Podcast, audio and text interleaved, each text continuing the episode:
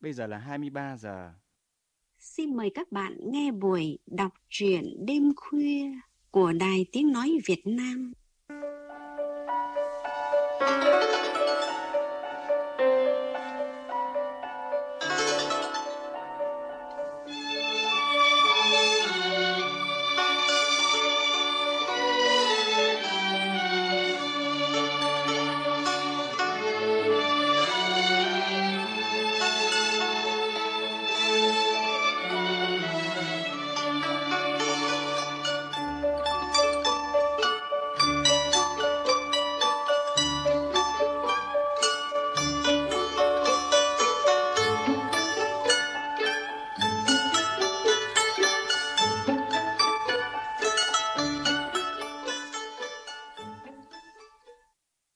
Các bạn thân mến, mỗi buổi học lại mang đến những phiền phức mới cho cô bé Khi cô giáo Caroline thấy cậu học trò Walter không có bữa trưa, cô Caroline đã cho cậu ta mượn 25 xu để ăn trưa. Nhưng Walter nhất quyết không nhận tiền của cô giáo. Thấy cô Caroline ngạc nhiên, Scott đứng lên giải thích rằng nhà Walter không bao giờ nhận thứ gì mà họ không trả được. Scott không ngờ mình lại bị cô giáo phạt vì tội nói những điều khó hiểu. Bực tức vì bị mắng oan, trên đường về, Scott đã tóm lấy Walter và định nện cậu ta một trận. May mắn, Rem đã kịp ngăn em gái lại. Không những thế, Rem còn mời Walter tới nhà bình ăn. Sau một hồi lưỡng lự, thì Walter cũng nhận lời đến ăn tại nhà Rem và Scott. Thấy Walter ăn rất nhiều siro, Scott chế nhạo cậu ta. Và cậu bé đã bị bà Capuchina mắng cho một trận dai trò. Scott giận dỗi và gợi ý ông Atticus hãy đuổi bà Capuchina đi. Và tất nhiên, luật sư Atticus không bao giờ đồng ý với đề nghị vô lý của cô con gái. Bây giờ qua giọng đọc nghệ sĩ ưu tú Hoàng Yến, chúng ta cùng nghe tiếp tiểu thuyết Giết con chim nhại của nhà văn Mỹ Le Harpely. Bản dịch của Phạm Viêm Phương và Huỳnh Kim Oanh.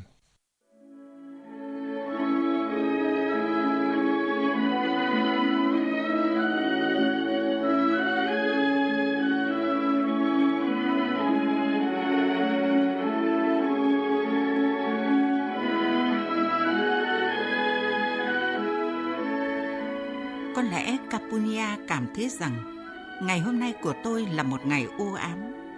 Bà để cho tôi xem bà chuẩn bị bữa tối. Bà nói, nhắm mắt lại, mở miệng ra, tôi sẽ cho cô một ngạc nhiên. Bà ít khi làm bánh bì giòn.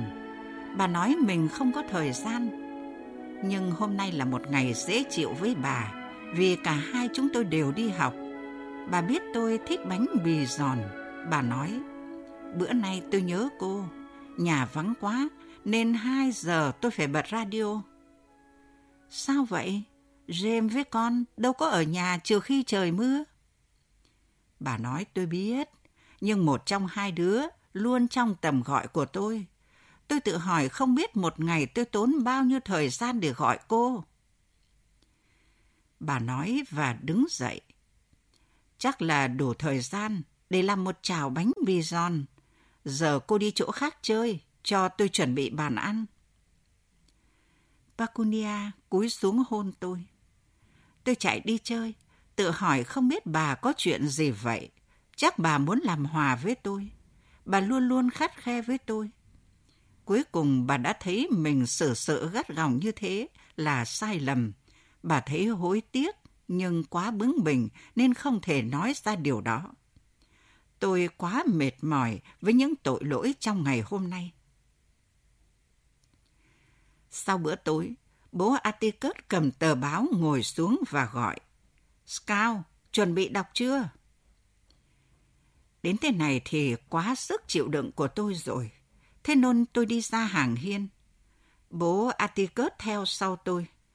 Có chuyện gì không ổn hả Scout? Tôi nói với bố Atticus tôi không thấy khỏe và tôi nghĩ mình sẽ không đi học nữa nếu như bố không phiền. Bố Atticus ngồi xuống chiếc xích đu, bắt chéo chân. Những ngón tay ông giờ dẫm cái túi đựng đồng hồ. Bố nói đó là cách duy nhất để ông có thể suy nghĩ. Bố chờ đợi trong sự im lặng thân tình, và tôi tìm cách củng cố quan điểm của mình. Bố không hề đi học, mà bố vẫn ngon lành, vậy con cũng sẽ ở nhà. Bố có thể dạy con giống như ông nội dạy bố với chú Giáp vậy. Bố Atticus nói không, bố không dạy con được. Bố phải làm việc kiếm sống. Với lại họ sẽ tống bố vào tù nếu bố để con ở nhà. Tối nay con nên uống một liều thuốc tiêu hóa và ngày mai đi học như thường. Con thấy khỏe thiệt mà. Bố cũng nghĩ thế. Giờ thì có chuyện gì vậy? Từ từ tôi kể cho bố nghe những chuyện xui xẻo trong ngày. Và cô giáo nói bố dạy con sai hết trơn, nên chúng ta không thể đọc được nữa. Con xin bố đừng bắt con đi học nữa nha bố. Bố Atticus đứng dậy, đi đến cuối hàng hiên. Sau khi xem xét sàn đậu tía, ông trở lại chỗ tôi. Ông nói, trước hết, nếu con học được một cách thức đơn giản scout, con sẽ sinh hoạt thoải mái hơn nhiều với đủ loại người. Con không bao giờ thực sự hiểu một người chừng nào con chưa xem xét mọi việc từ quan điểm của người đó. Là sao vậy bố? Tức là con sống và cư xử y như anh ta. Bố Atticus nói bữa nay tôi đã học được nhiều điều, và chính cô Caroline cũng học được vài điều. Cô đã biết được rằng không nên đưa cái gì cho một người Cunningham. Điều thứ nhất là thế. Nhưng nếu tôi và Walter tự đặt mình vào vai trò của cô, chúng tôi sẽ thấy đó là một sai lầm thành thực ở phía cô. Chúng tôi không thể mong cô hiểu được mọi cung cách của May Căm chỉ trong một ngày, và chúng tôi không thể bắt cô chịu trách nhiệm khi cô không biết rõ mọi chuyện. Tôi nói, con sẽ bị theo dõi gắt gao. Con không biết gì hơn là không nên đọc cho cô nghe, và cô buộc tội con. Nghe nè, bố Atticus, con không đi học đâu. Bất chợt, đầu tôi lóe lên ý nghĩ. Bố có nhớ Burit Ioen không? Nó chỉ đi học ngày đầu. Cô phụ trách học sinh trốn học, được coi như đã làm đúng luật khi cô ghi tên nó vào sổ. Bố Atticus nói, con không làm vậy được, Scout. Đôi khi tốt hơn là nên bẻ cong luật một chút trong những trường hợp đặc biệt. Trong trường hợp của con, luật pháp vẫn rất cứng rắn, vậy nên con phải đi học.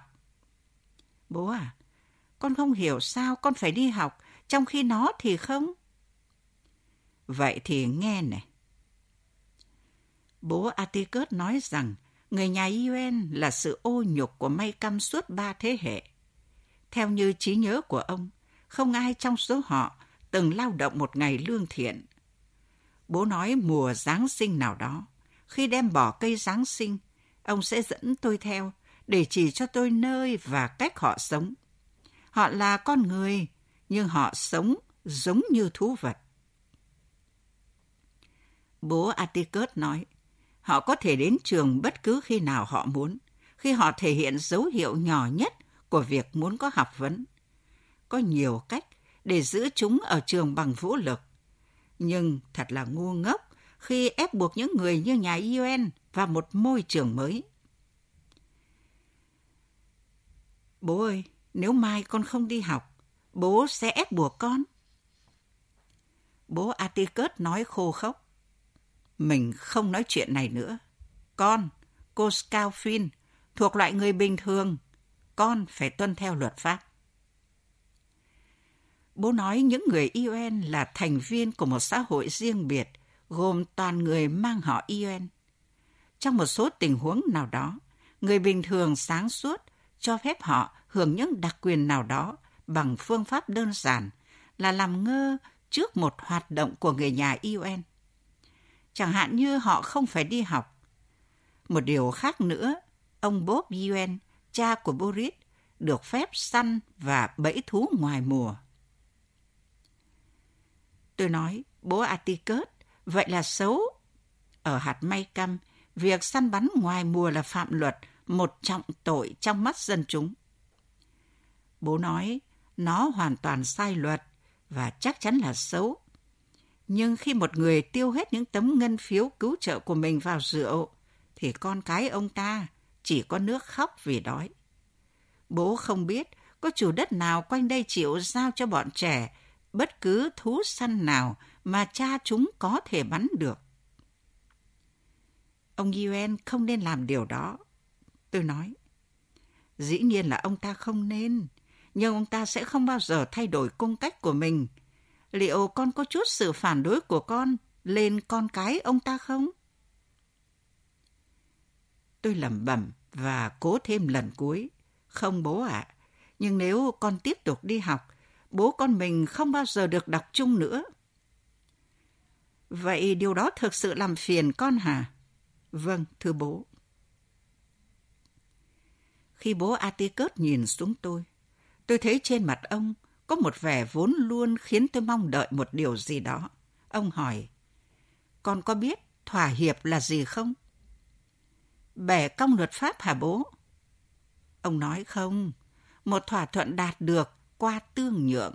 Nó là vậy, nếu con thừa nhận sự cần thiết của việc đi học, chúng ta sẽ tiếp tục đọc mỗi đêm giống như từ trước tới nay. Thỏa thuận vậy được không? Dạ được ạ.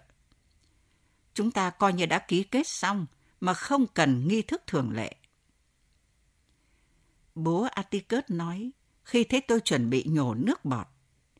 Khi tôi mở cửa lưới phía trước, bố Atticus nói, mà nè, Scout, tốt hơn là con đừng nói gì về thỏa thuận của chúng ta ở trường nghe. Sao vậy bố?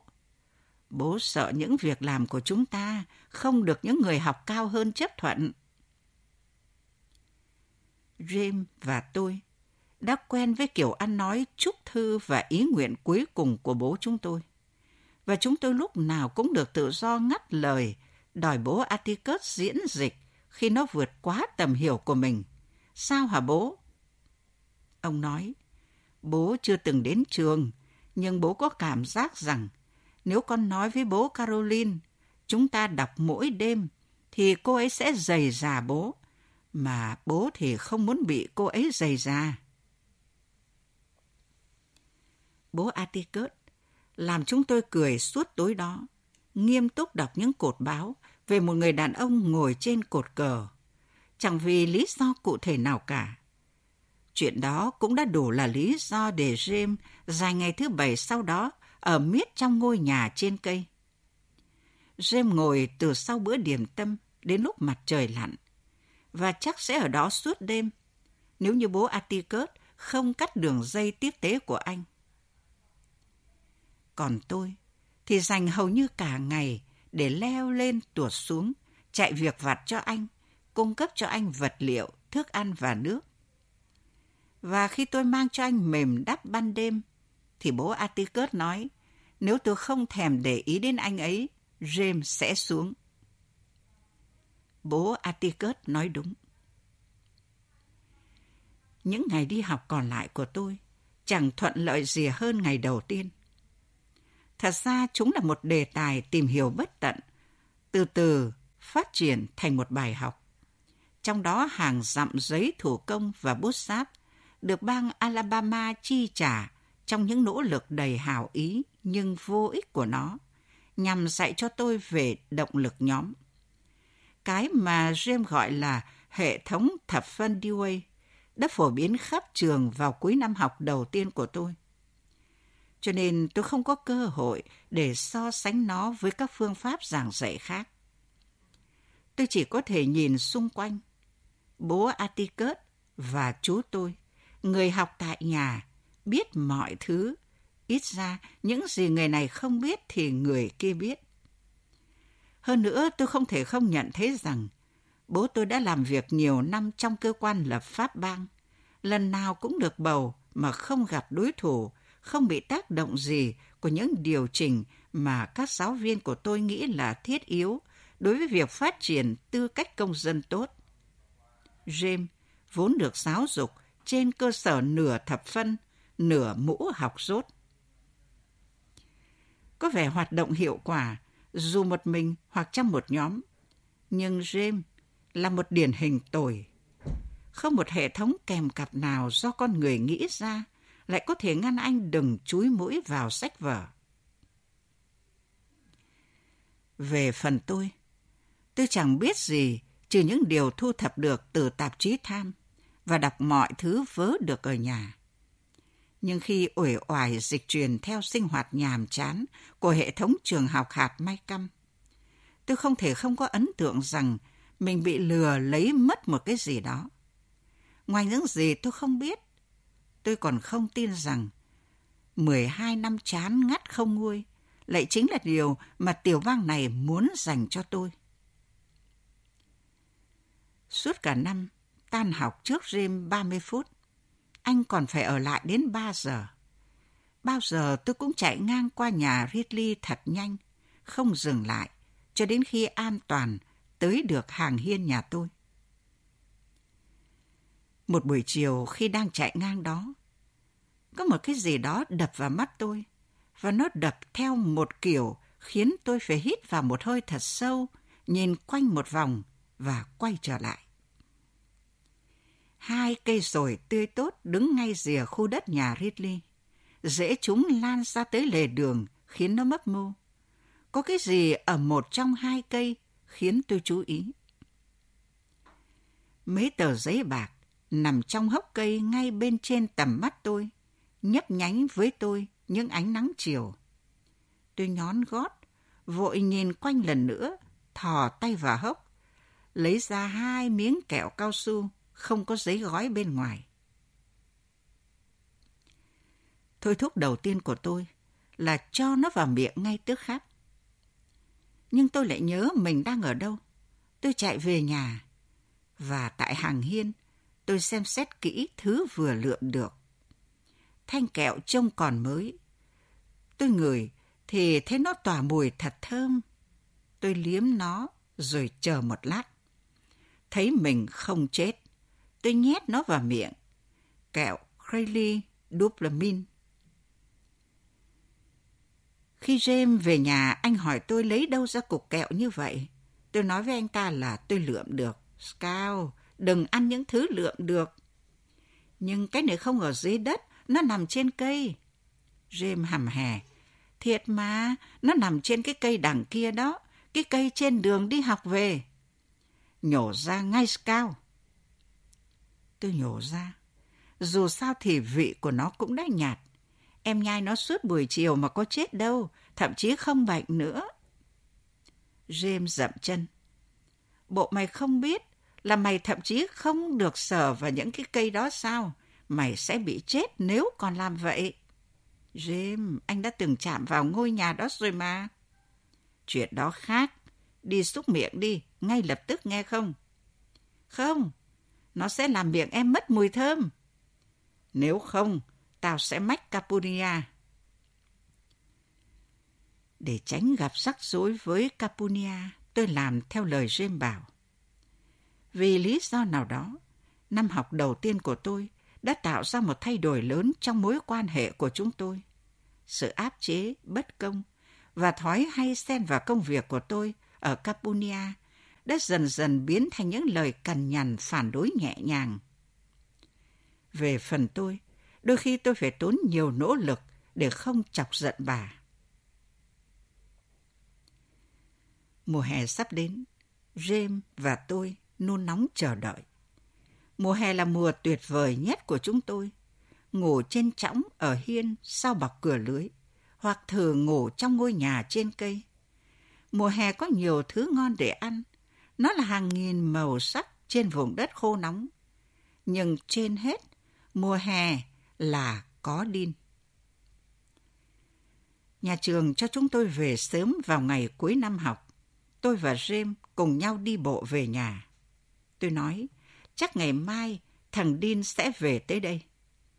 James nói có thể ngày mốt từ Mississippi về đây mất hơn một ngày.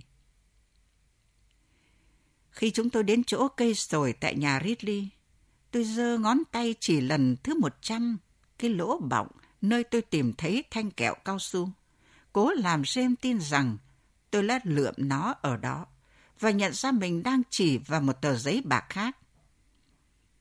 Tao thấy rồi, Scout, tao thấy rồi. James nhìn quanh, với lên và cẩn thận nhét vào túi một gói sáng bóng nhỏ xíu. Chúng tôi chạy về nhà và ở ngay hàng hiên, chúng tôi cùng xem cái hộp nhỏ được làm bằng những miếng giấy bạc gói kẹo cao su. Nó là loại hộp đựng nhẫn cưới bằng vải nhung tím với một cái móc nhỏ. James bật mở cái móc. Bên trong là hai đồng xu được trà sạch và đánh bóng. Hai đồng chồng lên nhau. James xem xét chúng thật kỹ. Anh nói, đồng tiền đầu ra đỏ, 1906. Và cao một đồng là năm 1900. Thứ này là đồ cổ thiệt đấy. Tôi lặp lại. 1900, tức là... Im nào, tao đang nghĩ. James, anh có nghĩ đó là chỗ giấu đồ của ai đó không? Đâu có mấy người đi qua đó ngoài tụi mình, trừ khi đó là chỗ giấu đồ của một người lớn nào đó. James, người lớn không làm chỗ giấu đồ. Anh có cho là tụi mình nên giữ chúng không? Scout, tao chưa biết mình có thể làm gì. Mình trả chúng lại cho ai đây? Tao biết chắc chắn là không có ai đi ngang đó hết. Si xin toàn đi đường nhánh và vòng quanh thị trấn để về nhà.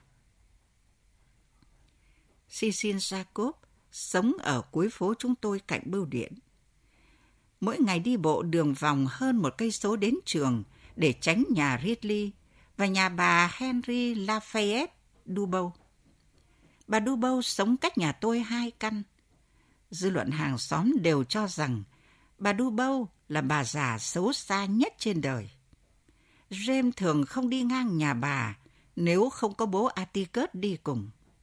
James à, vậy theo anh, mình nên làm gì?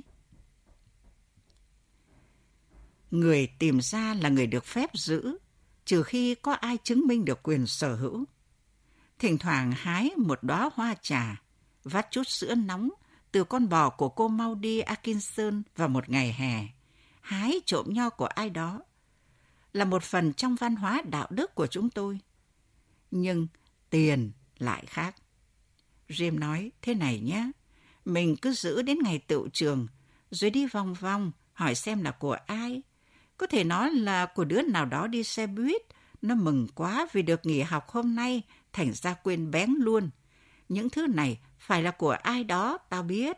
Thấy nó được đánh bóng cỡ nào không? Chúng được để dành, không dám sai. Phải. Nhưng tại sao ai đó muốn để dành kẹo cao su giống vậy? Anh biết nó không để lâu được mà. Tao không biết Scout ạ. Nhưng những thứ này quan trọng với ai đó. James, quan trọng làm sao? Đồng xu đầu da đỏ, chúng có nguồn gốc từ người da đỏ. Chúng có ma thuật mạnh dữ lắm. Chúng đem vận may cho mày. Không như gà rán đến bất ngờ khi mày không tìm kiếm, mà là những thứ như sống lâu, sức khỏe tốt, qua được các bài kiểm tra 6 tuần. Những thứ này thực sự có giá trị với ai đó. Tao sẽ cất chúng trong giường của tao. Trước khi James về phòng mình, anh nhìn hồi lâu vào nhà Ridley. Có vẻ như anh đang suy nghĩ tiếp. Hai ngày sau, Dean đến trong vinh quang rực rỡ. Nó tự đi xe lửa từ Meridian đến nhà ga May Căm một tước hiệu mang tính danh dự.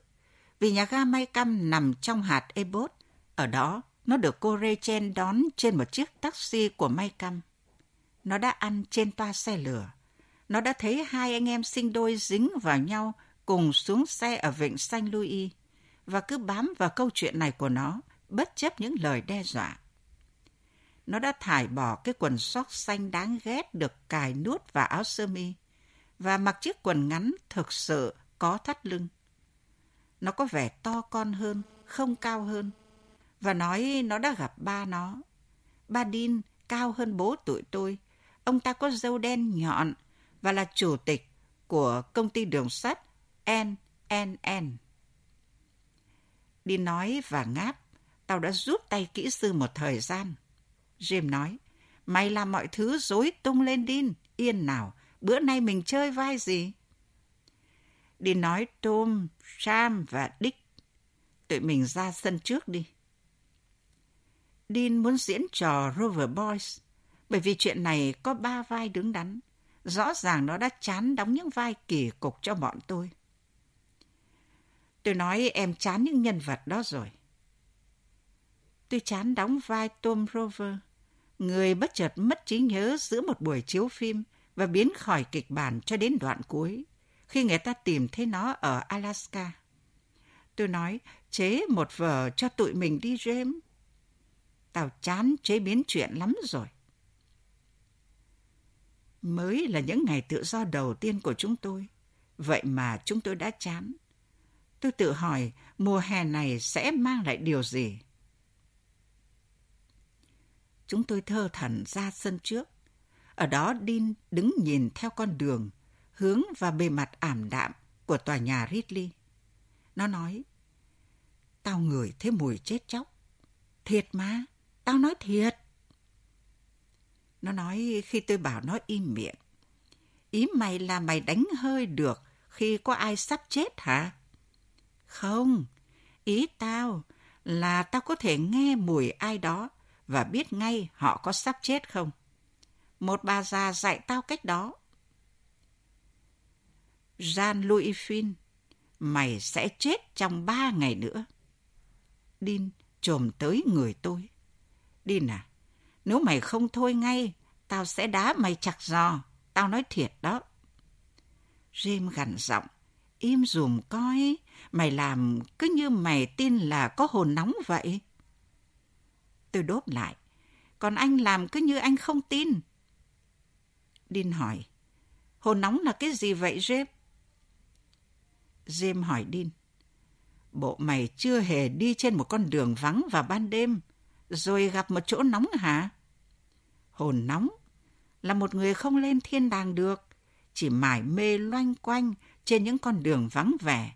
Và nếu mày đi xuyên qua hắn, khi chết, mày cũng sẽ thành một thứ như vậy. Rồi mày sẽ lang thang suốt đêm, hút hơi thở của người khác. Thế làm thế nào để đường đi xuyên qua một thứ như vậy? Jim nói vô phương. Có khi nó nằm ra ngang trên đường. Nhưng nếu phải đi ngang qua, mày hãy đọc. Thiên thần sáng láng, sống chết lộn nhau. Rời khỏi đường này, đừng hút hơi tao. Câu đó làm nó không cuốn quanh người mày. Tôi xen vào. Đin, đừng tin một lời nào anh ấy nói. Capunia nói đó là đồn đại của người da đen. Jim nhìn tôi cau có, nhưng nói được rồi. Tụi mình có tính chơi cái gì hay không? Tôi đề nghị, tụi mình lăn trong lốp xe đi. Jim thở dài. Mày biết là tao quá lớn mà. Thì anh đẩy. Tôi chạy ra sân sau, lôi một lớp xe hơi cũ ở dưới lớp ván sàn. Tôi lăn nó ra sân trước. Tôi nói em trước. Đi nói nó phải trước vì nó vừa tới đây. James phân xử. Cho tôi được đẩy trước và cho Dean được lăn trong thời gian dài hơn. Tôi cuộn mình vào trong lốp xe. Mãi đến khi việc xảy ra, tôi mới biết James cáu vì tôi cãi anh vụ hồn nóng. Và anh ấy chờ cơ hội để trả đũa tôi. Anh đã làm thế bằng cách lấy hết sức đẩy lốp xe theo lề đường. Đất, trời, nhà cửa trộn lẫn thành một khối màu lộn xộn. Tai tôi bùng bùng, tôi thấy ngạt thở. Tôi không thể thò hai tay ra để dừng lại. Chúng bị kẹt chặt giữa ngực và hai gối. Tôi chỉ còn nước hy vọng là Jim chạy nhanh hơn lốp xe và tôi hoặc một chỗ mấp mô bên lề đường sẽ dừng tôi lại. Tôi nghe thấy tiếng anh ở đằng sau, vừa đuổi theo vừa la hét.